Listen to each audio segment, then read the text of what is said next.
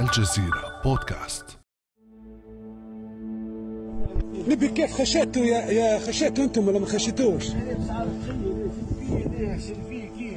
هذا لغم تفجر يا أخي هاي دقيقة توصل ما ادريش أنا نروح يا ناس لا حول ولا قوة إلا بالله. حتى وين انت اللي تسوق ولا مين؟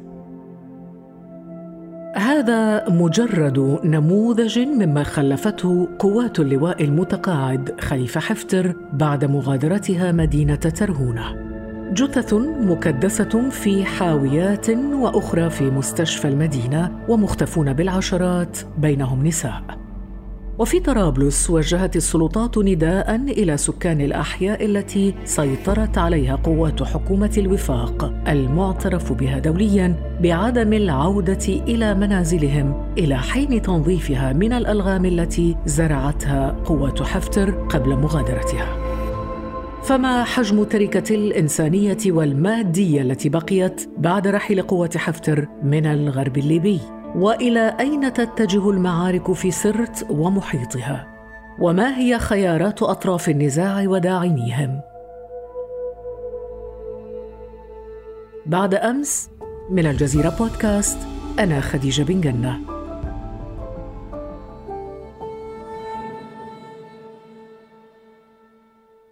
ضيفانا في حلقة اليوم مراسل الجزيرة في ليبيا أحمد خليفة والكاتب المختص بالشأن الإفريقي الدكتور خيري عمر.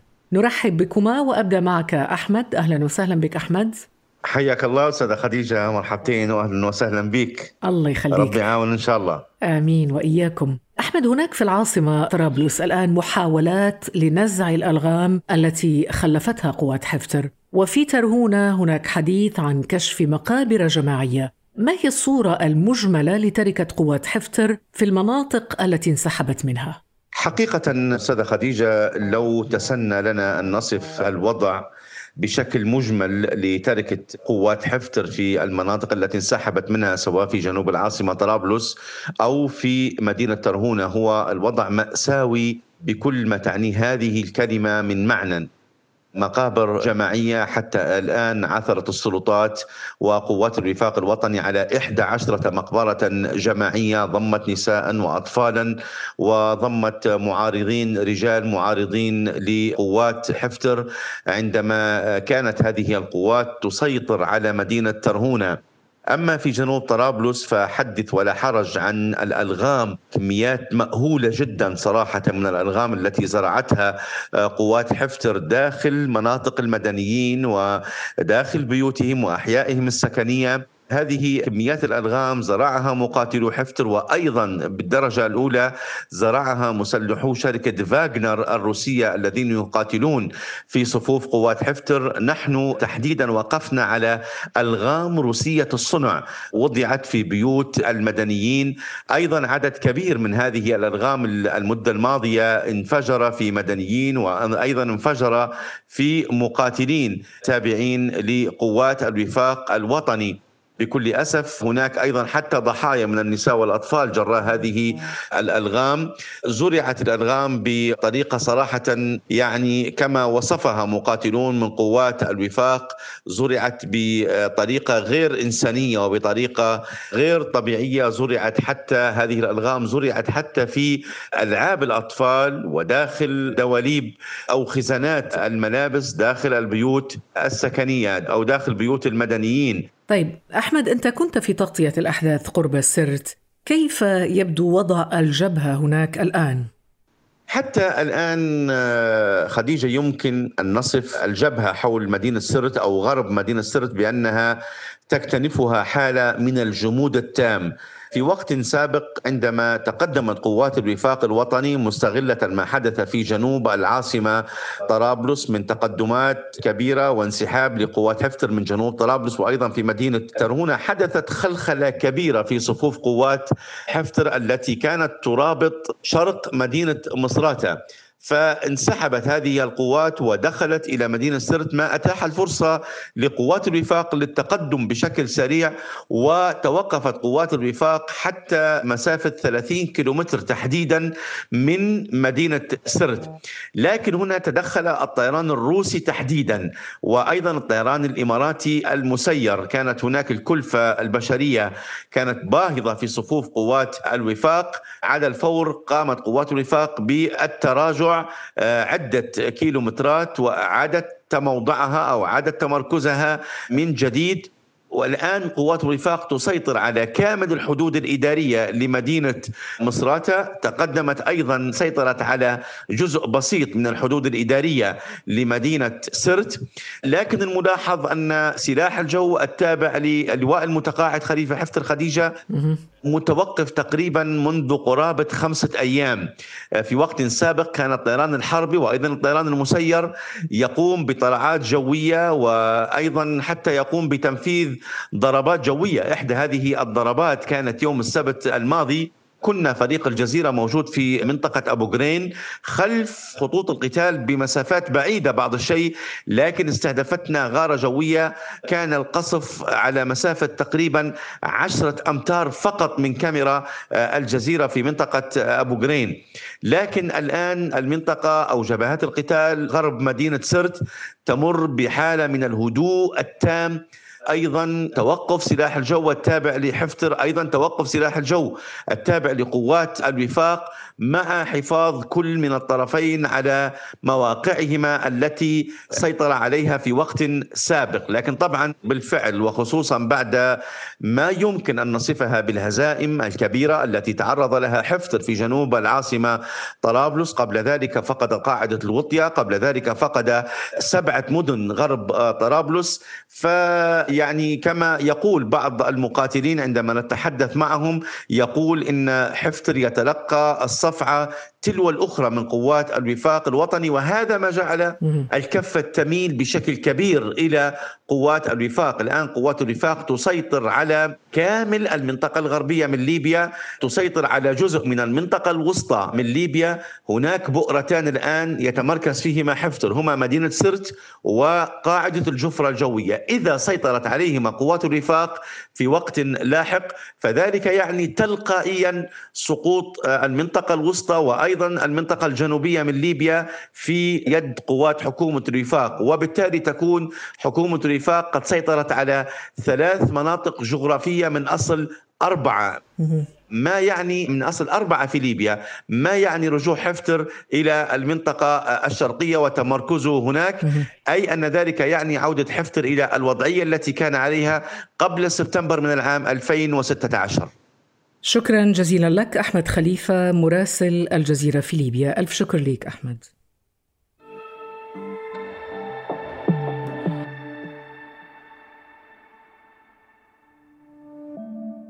ابدأ بالاستماع الآن ولا تنسى تفعيل زر الاشتراك الموجود في تطبيقك لتصلك حلقاتنا اليومية فور صدورها.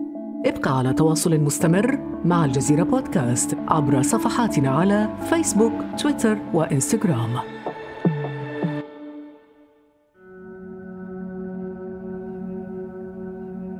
على منصته المرتبة وبزي عسكري زاهي الألوان وقف الناطق باسم قوات حفتر العقيد أحمد المسماري متوعدا ما أسماه الغازي التركي بعد وصول قوات حكومة الوفاق إلى مشارف مدينة سرت. الليلة البارحة القوات الجويه قامت بعمليات استهداف واسعة في منطقة من وبرات الحسون إلى الوشكة إلى الهش.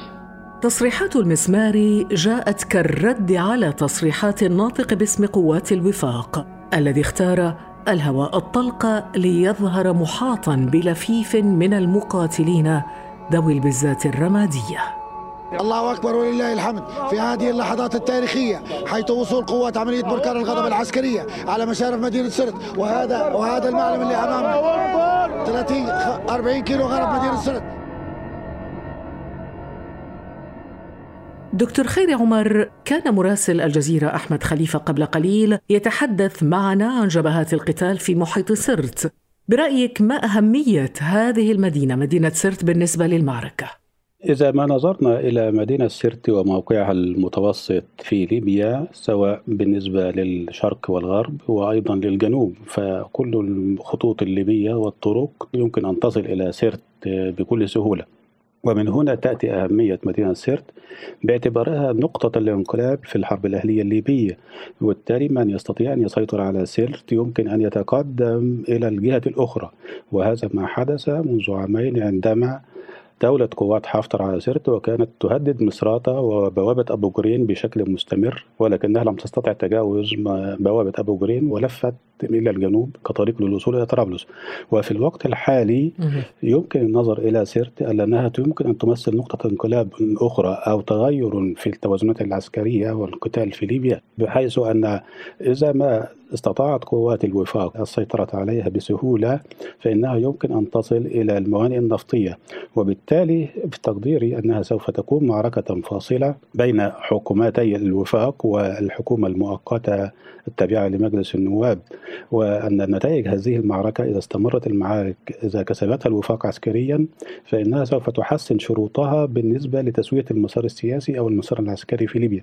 ولذلك هناك إدراك مشترك آه، لدى الليبيين جميعا ولدى الدول التي تساند آه، سواء حكومة الوفاق أو الخليفة حفتر بأن هذه المعركة آه، سوف تحدد المصير دورها أو مصير نفوذها في ليبيا. وقد تكون هناك احتدام عسكري بين الطرفين بين الأطراف المختلفة أو أن تكون هناك تصورات سياسية للخروج من الأزمة الليبية بشكل عام. نعم لكن دكتور خيري يعني لم تسقط سرت بالسرعة التي سقطت بها بقية المدن الليبية. نعم هذا يختلف حسب الموقع الجغرافي. فالمدن الليبية في الغرب هي مدن متراصة وقريبة من بعضها و... وليست هناك مدينة صافية تؤيد أي من الطرفين حتى ترهونة أو غريان أو الأصابع وغيرها. فهناك السكان منقسمون حول الولاء للحكومات آه، أو للمتصارعين في ليبيا. لكن النقطة المهمة هنا تركيبة آه، المقاتلين أو العسكريين في حكومة الوفاق وطريقة الإدارة لا تساعد على التمديد سيطرتها بسهولة على ليبيا على سرت ومن هنا هذا هو العامل الأول. أما العامل الثاني فهو إدراك الأطراف الأخرى أنه إذا سقط السيرت فإن الطريق سوف يكون مفتوحا إلى الموانئ النفطية وقد يكون مفتوحا إلى بنغازي. إذا ما تغيرت قناعات القبائل والمجموعات السكانية في الشرق فبالتالي سوف تفقد نفوذها. وهل تعتقد دكتور خيري أن سقوط مدينة سيرت بات قريبا؟ سقوط مدينة سيرت أو وصول حكومات الوفاق للسيطرة على سيرت يعني في تقديري هذا يتوقف على إذا ما قرأنا على وجه صحيح أنه منذ انتهاء سقوط ترهونة وأن هناك تعثر شديد في الدخول للمناطق لتخوم المدينة يعني وهناك سقوط لعدد كبير من الشهداء. الفترة التي بين سقوط ترهونة ووصول قوات الوفاق إلى مشارف سيرت هي كانت يعني فترة يعني طويلة نسبيا بحيث تحاول قوات حفتر وقوات الروسية فاجنر إعادة ترتيب صفوفها مرة أخرى وهناك أخبار عن زرع الألغام حول في طرق المدينة وحول تخوم المدينة وبالتالي هذا ما يصعب الدخول إليها. وبالتالي إذا افترضنا أن صرت سقطت فإن سوف نكون أمام يعني معادلة جديدة تكون فيها الوفاق في وضع أفضل. لكن حتى الآن أن هناك صعوبة كبيرة وخصوصا أن الأطراف الأخرى باتت تدرك أن سقوط سيرت سوف يهمشها في تسيير المشكلة في ليبيا. وخصوصا بعد الانحياز الأمريكي الواضح لحكومة الوفاق واعتراضها على التدخل الروسي أو الدور الروسي في ليبيا. وهنا القضية أعتقد أن فكرة السيطرة على سيرت تزداد صعوبة بمرور الوقت لأنها تدخل بين عاملين. العامل الأول هو العامل القدرات العسكرية لحكومة الوفاق وأيضا آه، الانتباه العسكري للأطراف الأخرى. والعامل الثاني هو أن إذا ما اتجهت الدول إلى تسوية المسألة الليبية بشكل عام وعدم المضي قدما في الصراع المسلح. يعني السيطرة على السرد ستحدد مسارات المعركة لاحقا. في تقديري سوف تحدد مسارات المعركة ومسارات السياسة أيضا. وبالتالي ويرجح أن تحدد مسارات السياسة لأن قدرة الوفاق على تمديد سلطتها العسكرية إلى الشرق أعتقد أنها غير مرجحة نظرا لمشكلات في التركيبة البنيوية للقوات الموالية لها فهي خليط من مجموعات مختلفة وأن الإدارة المشتركة للعمليات العسكرية وفق نظم هيراركية معينة هي تبدو غير متوفرة. وإذا ما نظرنا أيضا إلى العدد في حد ذاته فإن الأعداد لا تكفي لتغطية السيطرة على ليبيا بشكل كامل. يعني هناك مش يعني حاجات أمنية ونشر قوات أمنية في المدن الغربية وأنها لم تعد كافية حتى الآن. فبالتالي هذا ما يمثل قيدا على أن تتبنى الوفاق الحل العسكري كحل نهائي للأزمة في ليبيا.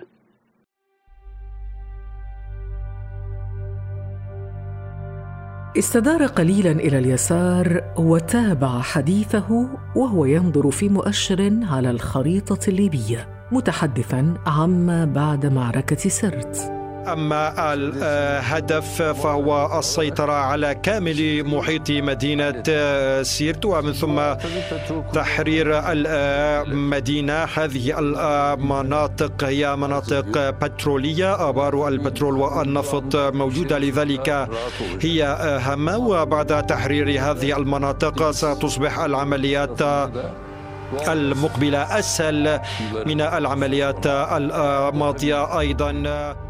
كان الرئيس التركي رجب طيب أردوغان قد استقبل رئيس حكومة الوفاق الليبيه فايز السراج بعيد اكتمال السيطرة على طرابلس. ثلاثة أيام قبل ظهور أردوغان الأخير كان الرئيس المصري عبد الفتاح السيسي قد ظهر واقفا بين رئيس برلمان طبرق عقيل صالح واللواء المتقاعد خليفة حفتر. أكرر احذر من إصرار أي طرف على الاستمرار في البحث عن حل عسكري للأزمة الليبية دكتور خيري عمر إذا طرفا الأزمة يظهران مع طرفين إقليميين ما دلالة ذلك برأيك؟ إذا ما نظرنا إلى السياسة التركية والسياسة المصرية تجاه ليبيا يمكن أن نحدد أولا أنهما ليس الطرفين الوحيدين اللذين متدخلين في ليبيا وهناك أطراف عديدة أخرى. ولكن في الفترة الأخيرة مع تنامي الدور التركي في ليبيا ظهرت مصر كمعبر عن الأطراف الأخرى. الجانب الآخر استقبال الرئيس التركي رجب طيب أردوغان رئيس المجلس الرئاسي الليبي فايد السراج لأكثر من مرة خلال هذه الفترة يوضح أن تركيا أيضا تدخل كطرف رئيسي داعم للحكومة المعترف بها دوليا. والأرجح هنا أن مصر كدولة لوحدها يمكن أن تصل إلى تفاهمات غير مباشرة مع تركيا بأن يتم الدفع بالحل السياسي لكن التحدي الذي يواجه مصر هنا هو أن التحالفات الموجودة وراء القائمة وراء خليفة حفتر والتي تعمل مصر ضمنها كفرنسا والإمارات والعربية السعودية وأحيانا الروسية هي تعمل على تسوية عسكرية للصراع في ليبيا وأنها لا تقبل حكومة الوفاق. لكن دكتور خيري حتى لو افترضنا هذا الخيار حكومة الوفاق ترفض الجلوس إلى خليفة حفتر. نعم آه، في تقدير خليفة حفتر فقد مبررات وجوده في السياسة الليبية. يعني بعد إصراره لمدة سنوات كثيرة ست سنوات تقريبا على الحسم العسكري لكنه لم ينجح في معركة واحدة. يعني إذا كان هناك من يدعي أنه سيطر على بنغازي فإنه سيطر على بنغازي ولم يستطع إقامة إدارة أمنية أو إدارة مدنية أو إنشاء تنمية اقتصادية. يعني كانت اقتصاده في الفترة الماضية قائم على المخصصات التي يعطيها البنك المركزي المصرفي المركزي في طرابلس للموظفين والإدارة وأن هذا لا دخل له بحث ولكن لديه دعم خارجي. يعني الإمارات تضخ تستثمر فيه بأموالها. نعم الدعم الخارجي هو يعني عارية تسترجع أو أو عارية تذهب. لكن المهم هنا هل استطاع إقامة نظام إداري يحافظ على الاستقرار في الشرق؟ طب على ذكر الحلول السياسية دكتور خيري عمر لديك أمريكا فرنسا روسيا مصر وربما تركيا أيضا. كل دول العالم تتحدث الآن عن مفاوضات خمسة زائد خمسة وعن مخرجات برلين هل يتوقع أن تصل الأمور إلى حل ما؟ إذا ما اعتمدت الدول على أن مسار برلين بتركيبته في يناير الماضي أو بتكوينه في يناير الماضي سوف لا يكون هناك حلا قريبا لأن فكرة برلين حتى الآن هي إعادة إحياء وإدماج الأطراف كلها مرة أخرى في المسار السياسي. وبالتالي أن مفاوضات خمسة زائد خمسة أصبح لا معنى لها. وبالتالي على الدول جميعها أو الأطراف الدولية المنخرطة في ليبيا أن تقوم بإعادة إحياء المسار السياسي في ليبيا عبر حكومة واحدة مو قوية لها كل لها صلاحيات في الانتقال إلى الاستفتاء على الدستور اجراء الانتخابات يعني كيفما اتفق حولها. بغير هذا المسار أو استعادة الأدوات القديمة فإن ليبيا سوف تكون أمام أزمات جديدة. يعني عندما نتكلم مفاوضات خمسة ضد خمسة وأن المعركة الآن صارت في سرت فهذا هذا لا معنى لها. مفاوضات خمسة ضد خمسة هي فض اشتباك حول طرابلس. كان كان هذا التفكير. الآن المعركة ليست في طرابلس وهي في سرت فأين فضل الاشتباك يكون هنا وبين من الأطراف؟ وبالتالي أن الدول عندما تفكر في المسار السياسي لابد أن تأخذ مثل هذه المشاهدات أو هذه الأحداث في الاعتبار بحيث أن إذا ما اعتبرت أن حكومة الوفاق يقابلها خليفة حفتر في ظل هذا الوضع أعتقد أن هذا يعني سوف يكون غير متوازن بالنسبة لليبيا. نعم. المسألة الأساسية هنا هو كيف تفكر الدول أو الأمم المتحدة في نقل ليبيا إلى السلام. هل من خلال الديناميكيات الاجتماعية في ليبيا؟ هل من خلال إعادة دمج السياسيين الذين تسببوا في الصراع أو الاقتصار فقط على السياسيين الذين تسببوا في الصراع على مدى ست سنوات؟ بالتقدير أنه الأمم المتحدة أو المجتمع الدولي بحاجة إلى الاقتراب من الخريطة الليبية الخريطة الغير صراعية وإعادة بنائها مرة أخرى بحيث نعم. يتمكن من انتقال آمن. أشكرك جزيل الشكر الدكتور خيري عمر الكاتب المختص بالشأن الإفريقي. شكرا لكم. كان هذا بعد أمس.